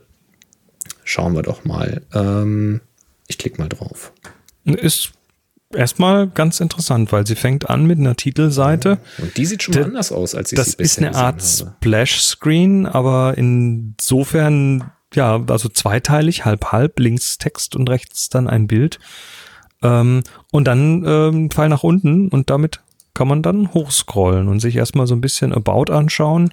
Hatte leider kein Bild über von sich selber drin. Doch, er hatte eins äh, auf der About-Seite, auf, Auf der, der Über mich-Seite. Ah, da klettert er gerade eine Wand Da klettert er irgendwo. Ähm, ansonsten gibt's dann noch eine Portfolio-Seite. Das Ganze ist total schlicht und ich mag dieses ganz schlichte, da lenkt nichts ab von den Bildern. Ähm, das finde ich sehr, sehr schön. Ich finde seine Projektseite schön gemacht, weil da hat er immer so eine graue Überschrift mit einem Hashtag. Zum Beispiel Hashtag Seven Days in Black and White. Und dann kommen eben sieben Bilder in Schwarz-Weiß. Dann kommt wieder ein grauer Querbalken, so als Trenner, als optischer Trenner. Äh, Essweide. Das sagt mir jetzt nichts. Ist das eine Stadt oder so? Und dann kommt das Projekt Red. Weide Nacht, ja, das muss ein Ort sein. Interessant. Also er hat das sehr schön aufbereitet hier, seine Projekte. Wie du sagst, es ist, es ist wirklich, es ist schlicht gemacht, aber er lässt die Bilder sprechen und die werden sehr lebendig dadurch. Eigentlich sehr schön gemacht. Gibt's, gibt's nichts zu deuteln. Alles super. Gibt auch keine Kontaktseite jetzt bei ihm. Also er ist jetzt nicht dran interessiert, da großartig. Hat unten, unten hat er Impressum und so. Ja, Impressum, aber jetzt oben im Menü nicht irgendwie. E-Mail-Adresse ist klar, weil muss halt ins, ins Impressum, aber jetzt keine Kontaktseite, wo man jetzt irgendwie groß äh, Kontakt aufnehmen kann. Muss ja aber auch nicht, wenn er jetzt nicht vorhat, irgendwelche Fragen zu beantworten oder irgendwas zu verkaufen. Oh, das Schloss kenne ich. Ist das Eileen Donnen Castle? Auf der Startseite unten rechts? Kann ich nicht sagen. Weiß ich nicht. Kommt mir sehr bekannt vor. Übrigens, ähm, zum Thema Bigger Picture Cards bekomme ich gerade von Kai äh, hier im Slack die Mitteilung, dass es das auch als App gibt. Oh ja, guter Hinweis. Kann man für 8 Euro kaufen und dann hat man die Guter ganze Hinweis. Geschichte digital auf dem Mobilgerät. Nur so viel dazu am Rande. Ja. Und weitere Ideen, Bilder zu zeigen. Also, wir danken Jimdo für den tollen Support. Benjamin, danke, dass wir die Seite mal sehen durften. Ich, den Opener fand ich wirklich sehr erhellend, das einfach mal horizontal zu splitten. Ist mal eine andere Ja. Idee. Und Ja. äh, wie gesagt, äh, Lob für die, ähm, für die Projektseite, die hat mir sehr gut gefallen. Ja, wir sagen Danke an Jimdo für den tollen Support. Wenn ihr das ausprobieren wollt, happyshooting.de slash Jimdo. Und wenn ihr da ein bisschen Geld drauf werft für eine eigene Domain, die ihr dann natürlich auch behalten könnt, wenn ihr später mal irgendwo anders hingehen wollt, dann denkt an den Code Belichtigung. Ist kein Sprechfehler. Belichtigung. 15 Euro sparen. Werft das nicht weg. Nutzt das. Dankeschön. Jo, kommen wir zu den Fragen, äh, die zum Beispiel von Tobi reingekommen sind. Vorgestern ist mir bei einem Shooting mein Stativ samt Kamera umgefallen. Plumps. Wer kennt das nicht? Ich? Mir ist noch nie ein Stativ umgefallen. Mir mal fast. Äh, die Sony A772 ist also aus circa 1,50 Meter Höhe mit voller Wucht auf den Kunststoffboden gefallen. Das Gehäuse ist etwas deformiert, hat einen kleinen Haarriss, denke ich, und ist an einer Kante aufgebogen. Außerdem ist das Gelenk fürs, äh, fürs Displayklappen etwas verbogen. Kamera nach dem Sturz eingeschaltet und scheinbar funktioniert alles wie gewohnt. Objektiv sitzt noch fest am Body und es wackelt auch nichts im Inneren des Objektivs oder der Kamera. Hat er sie wahrscheinlich erstmal geschüttelt oder so. Ne? Ja, das hätte ich auch gemacht. Gucken, ob was klappert.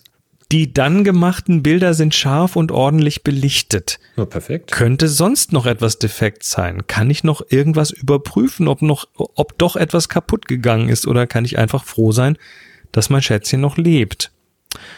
Also, ich sag mal, natürlich gibt's noch so andere Systeme, ne? Was, was, also Schärfe und Belichtung ist schon mal wichtig. Wenn das stimmt, dann bist du eigentlich schon recht golden. Ähm, ansonsten, vielleicht noch, falls du irgendwie Blitze auslösen möchtest, noch testen, ob das noch gut funktioniert.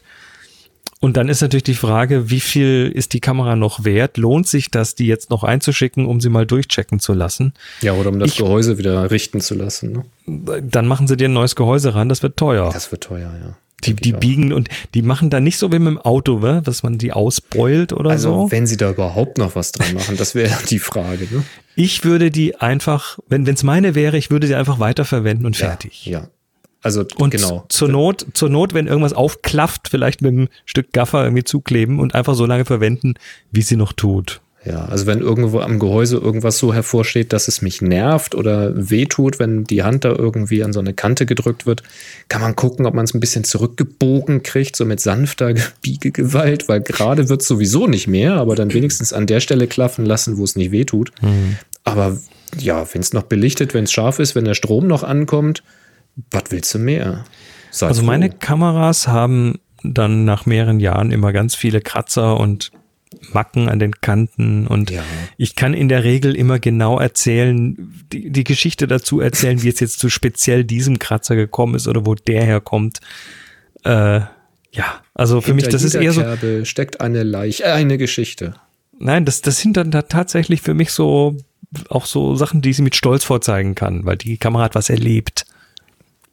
Tja, das sind die Spuren So, so. Kerben, Kerben im Schwert oder so. Kernige Kameras. Warum nicht? Der Nebulak fragt, wozu brauche ich eine 150 Megapixel Kamera, wenn Objektive das überhaupt nicht auflösen können? Können sie nicht? Das kommt aufs Objektiv an. Das kommt 100% aufs Objektiv an. Objektive haben ja auch keine Megapixel, sondern die haben ja durchaus eine Schärfe. Und die wird gemessen in Linienpaaren pro Millimeter, glaube ich. Da wird halt ähm, sehr kontrastreiches Linienmuster genommen, dessen Linien immer dichter zusammenliegen und immer feiner werden. Und dann kann man eben mit einer Aufnahme prüfen, ähm, bis zu welchem Abstand oder welchem geringen Abstand diese Linien noch wirklich deutlich voneinander zu unterscheiden sind. Ja, und bei 150 Megapixeln, jetzt hängt es ein bisschen davon ab, 150 Megapixel auf was für einer Fläche. auf einem kleinen Sensor sind die ein bisschen feiner als auf einem großen Sensor. Und dann hängt es halt davon ab, ist das Objektiv scharf genug insgesamt, um die Pixel da noch äh, entsprechend mit Informationen zu füttern. Aber ich glaube, solche Objektive gibt es durchaus.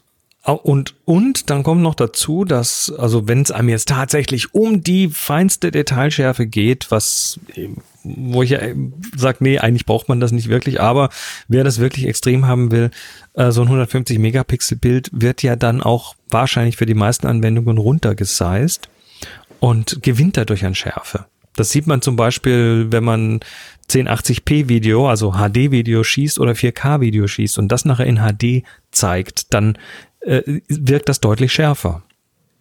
Ja, ist so. Ja. Also in dem Fall kann durchaus sinnvoll sein. Ich persönlich brauch's nicht. Und die Frage, wozu man 150 Megapixel braucht, ist ganz einfach zu beantworten. Wenn du diese Frage stellst, brauchst du sie nicht. Wenn Genau. du sie brauchst, stellst du die Frage nicht, sondern du fragst nur, wann kann ich endlich eine mit 200 Megapixeln kaufen? Der Kenner schweigt und genießt. Ja. Frank hat eine Frage. Wie macht ihr das mit den alten Analogen, wo man den ISO-Wert des eingelegten Films nicht einstellen, also sehen kann? Bei meiner Rolleiflex und der Zeiss habe ich auch kein Blitzschuh oder Einschubfach, wofür es, wofür es so schicke Einschübe mit ISO-Zahlen oder die Laschen der Filmkartons gäbe. Ich bin mir manchmal nicht ganz sicher, was drin ist, wenn es schon etwas länger her ist, dass ich mit einer fotografiert habe. Ich kenne das tatsächlich auch. Äh, wir haben ja hier in der Villa im Eingangsbereich so eine Vitrine, in der dann eben die alle alten oder viele von den alten Kameras sind. Schon fast Und ab und eine zu- museale Hm? Ausstellung. Fast schon, ne? Und ab und zu nimmt man da mal eine raus und sagt, ups, da ist ja noch ein Film drin. Ja, was Oh. nun? Was nun? Einfach drauf Also- halten. Also das eine ist natürlich tatsächlich äh, die Filmpackungslasche, die man so hinten reinschieben kann. Das gibt's ja bei manchen Kameras, aber er sagt ja, das hat er nicht. Ja. Ähm, Ach, da gibt es doch bestimmt was aus dem 3D-Drucker. Nee, was wir dann machen, also wenn da ein Schwarz-Weiß-Film drin ist, dann äh, ist es relativ einfach. Ähm, mal so über den Daumen gepeilt mit ISO 400 belichten weiterhin und hinterher alles äh, zusammen in eine Standentwicklung werfen. Ja, aber In der Standentwicklung- weißt, dass ein Schwarz-Weiß drin ist. Na, dann kannst du immer noch irgendwie was rausentwickeln auf einen Schwarz-Weiß. Ja, bei Farbnegativfilmen ist es eh egal. Da kannst du auch über- und unterbelichten, es kommt trotzdem was raus. Mehr überbelichten. Also im Zweifel würde ich sagen, äh, gib dem, also wenn du weißt, es ist ein Farbfilm drin, wenn du noch so viel weißt, dann überbelichten im Zweifel äh, und wenn du einen Schwarz-Weißen hast, mit ISO 400 belichten und einfach Stand entwickeln. Die Standentwicklung, die macht tatsächlich, äh, die hat sehr ausgleichende Wirkung. Jochen schreibt, nach der Entwicklung ist es definitiv ein Schwarz-Weiß-Film. Wenn du in Schwarz-Weiß entwickelst, ja. Also Farbfilme kannst du ja auch mit Schwarz-Weiß Chemie entwickeln, aber dann werden sie schwarz-weiß. Aber jetzt mal ernsthaft, kann man nicht einfach ein Stück Gaffertape oder sowas nehmen und sich dann eine Natürlich. Lasche irgendwo ans Gehäuse kleben? Also im Zweifel würde ich mir tatsächlich, ne, Gaffer, nimm, nimm doch ähm, ein Stück Malerkrepp. Kannst du draufschreiben, Oder kannst du sowas. dran kleben, kannst wieder Ja. abziehen, fertig. Und gut ist gewesen. Genau. Und der Holger fragt noch, lohnt sich die Anschaffung eines Star Trackers, wie zum Beispiel den Vixen Polaris, für Sonnenfinsternis und ein Jahr Reisen mit vielen Orten, wo es wohl dunkel genug ist, um die Milchstraße fotografieren zu können. Er hat eine, er hat eine APS-C-Systemkamera. Also Star Tracker sind so Teile, die man sich ans Stativ schraubt. Das sind Geräte, die dann, äh, die muss man irgendwie nach Norden ausrichten auf den Polarstern und dann drehen die sich quasi entgegen der Erdrichtung ganz langsam. Und auf diesem Gerät montiert man dann die Kamera oder oft noch einen Stativkopf und dann darauf die Kamera. Und das Ding sorgt dann dafür, dass äh, die Erdrotation ausgeglichen wird und dass dann die Sterne äh, schärfer werden und dass man auch deutlich länger belichten kann. Also weil man normalerweise da irgendwie bei 10 bis 15 Sekunden schon Ende hat, weil das sich alles so schnell bewegt, dann kannst du halt mit so einem Star Tracker durchaus mal eine Minute, zwei, drei bis fünf belichten, ohne dass viel passiert. Und dann Ja. hast du plötzlich nachdem, unglaublich intensive Milchstraßenfotos und so weiter. Ja, ja. Ja, ja.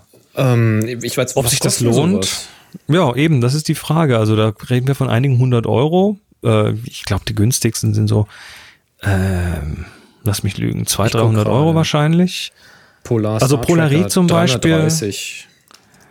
Da sind wir es gibt Polaris. auch andere, die ein bisschen ähm, günstiger noch sind, aber ich glaube, Polaris ist schon relativ günstig. Ähm, ob sich das lohnt oder nicht, das musst du selber wissen. Also wenn du tatsächlich diese Art der Fotografie magst und gerne tun möchtest, ähm, dann, ich weiß nicht, würde ich mir vielleicht mal sowas ausleihen irgendwo. Frag mir jetzt nicht wo, aber es könnte ja, äh, es könnte ja durchaus irgendwo geben. V- Vielleicht gibt es ja so Astro, Astro-Communities, wo man sich mal ein bisschen mit jemandem anfreunden kann oder vielleicht einfach mal dazukommt, wenn sowas im Einsatz ist. Aber ich denke, es, es ist schon wichtig, dass dir diese Art der Fotografie auch wichtig ist. Also es ist einfach zu sagen, no, ich bin da und es ist dunkel. Dann, Ja. das, das, das, das würde für mich die 300 x Euro nicht rechtfertigen. Der Punkt ist, wenn es sowieso richtig dunkel ist, so dass man vielleicht die Milchstraße auch mit bloßem Auge schon gut erkennen kann, dann reicht auch tatsächlich ein schönes Weitwinkel, was lichtstark ist. Also ein 14 mm 1.8 oder sowas. Und dann kannst du da auch schon mit kurzen Aufnahmen richtig was reißen an der Stelle. Gut, was wir jetzt gesehen haben, da hat der, der Christian zum Beispiel auf dem Klostergeister, der hat ja seine Sony A7R3 Jupp. dabei und äh, mit der kannst du quasi auch kurz belichten und den Nachthimmel trotzdem knallig draufkriegen. Also da macht, da reißt die Kamera einfach raus, weil die eine unglaublich gute Bildqualität im Lowlight-Bereich hat oder im High-ISO-Bereich hat. Das ist das eine. Und das andere ist, äh, das bemerkt jetzt der Kai ganz, ganz zurecht im Slack.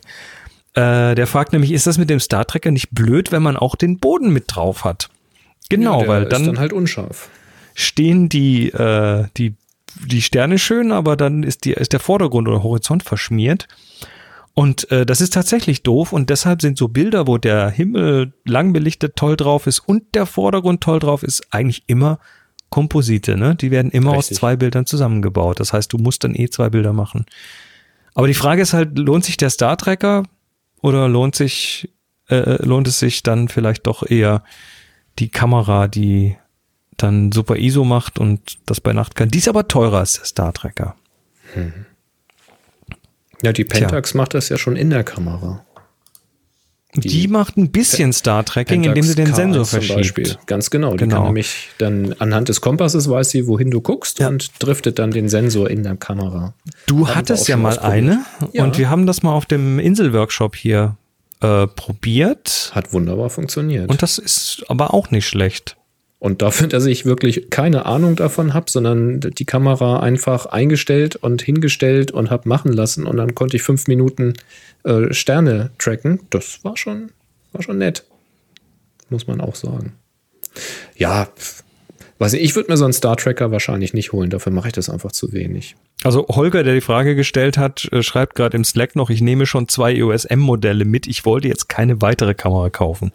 Ja. Tja, das ist auch verständlich. Also Ich, ich würde ja, wahrscheinlich eher ein lichtstarkes Objektiv nehmen. Also für so Nachtgeschichten, ähm, dieses, äh, was ja auch der, der David ja gerade nochmal gebracht hat, äh, das Valimax 14 mm 2.8, was ja viele auch so Aurora-Fotografen haben, ich habe es auch in der Tasche, ähm, ist natürlich für solche Sachen auch klasse. Und da hast du viel Licht. 14 mm ist eh groß, ähm, auch, auch an der Crop-Kamera funktioniert das noch gut. Ja, das ist so die Idee. Na gut. Wenn jemand noch Ideen und Gedanken für den Holger hat, auf happyshooting.de zur Folge 611 könnt ihr einen Kommentar hinterlassen. Und das waren eure Fragen. Und wir kommen zum immer noch nicht gefüllten Terminkalender. Aber wir bieten es euch trotzdem nochmal an. Manchmal klappt es ja ganz gut. Ihr dürft eure Fototermine bei uns eintragen. Wir haben nämlich eine Rubrik hier, die jede Woche kommt. Und äh, wir erzählen gerne allen, die zuhören, über Fototermine. Und äh, dazu geht ihr auf happyshooting.de slash Terminkalender und da dürft ihr eintragen, was euch fotografisch gerade interessiert, Veranstaltungen, die kommen, irgendwelche Ausstellungen und so weiter. Das müssen nicht eure eigenen sein, das kann auch einfach was sein, was ihr irgendwo erwähnenswert findet. Und wie gesagt, auf happyshooting.de slash Terminkalender ist das gut aufgehoben, kommt dann hier in die Sendung und in die Shownotes. Jawohl. So, Bin gespannt. Dann, dann sagen wir oder? Dankeschön für die ganzen Helfer hier hinter den Kulissen. hinter und vor den Kulissen und äh, Menschen, die Korrektur lesen und die auf dem Bots Knöpfe drücken und uns hier live unterstützen. Das ist immer noch sowas von klasse, wenn mit dem Livestream, weil wir da echt tolles, tolles, tolle Inputs bekommen live während der Sendung. Yep. Ähm, Auch Korrekturen, wenn wir wieder Quatsch erzählt haben. machen wir nie. Nein. Ihr dürft uns natürlich auch unterstützen, zum Beispiel mit Links auf Social Media oder wir haben Wunschlisten oder lasst irgendwo ein Review für uns liegen oder gebt uns auch Phonic Credits und so weiter und so weiter. Bewertung bei iTunes. Genau, findet ihr auf happyshooting.de beim Podcast unterstützen. Wir haben es auch nochmal in den Shownotes verlinkt und damit sind wir jetzt durch. Dann bis zum nächsten Mal, ne? Bis zum nächsten Mal. Drei, 3, zwei, 2, 1. Happy Shooting. Sie hörten eine weitere Produktion von nsonic www.nsonic.de